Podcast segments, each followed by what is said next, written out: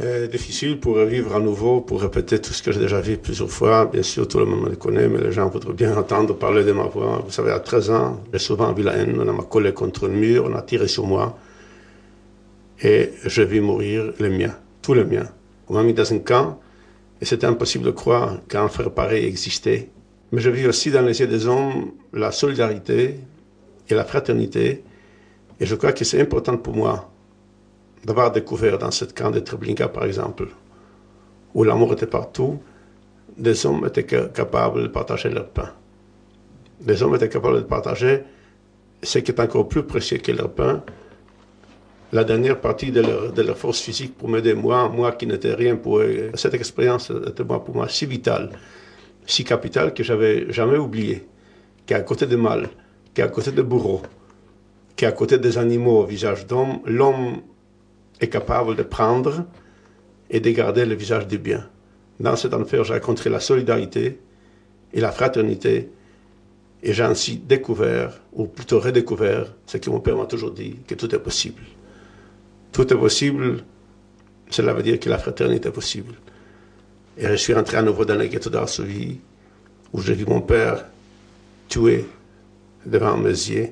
Et quand le ghetto était complètement détruit, je me suis évadé par les égouts rejoignait le maquis russo-polonais avec qui j'ai combattu jusqu'à l'arrivée de l'armée soviétique en Pologne. Et puis je suis devenu membre de l'armée rouge, et avec cette armée, je suis rentré en, Pologne, en Allemagne, dans Berlin. La guerre terminée, j'ai quitté l'armée soviétique et pour aller, pour aller en Amérique, pour Amérique, pour retrouver les seuls membres de ma famille, les seuls arbres de mon forêt, ma vieille grand-mère qui avait 80 ans et qui vivait à New York. Et puis à New York, j'ai fait fortune. J'ai travaillé comme un fou, euh, sans trop souvent savoir pourquoi moi je travaillais. Et j'ai compris une autre loi de notre vie, c'est-à-dire que celui qui sait ce qu'il veut, et celui qui sait où il va, eh bien celui-là a déjà fait la moitié du chemin. J'ai appris cela pendant la guerre, mais j'ai appris aussi après. Mais cette euh, fortune que j'ai entassée en Amérique, à quoi me serva-t-elle eh bien, à aider mes plus proches parents, mes amis. Mais pour moi, moi j'étais comme un homme, un homme assis sur un sac de blé et qui a faim. J'étais riche et j'étais mendiant.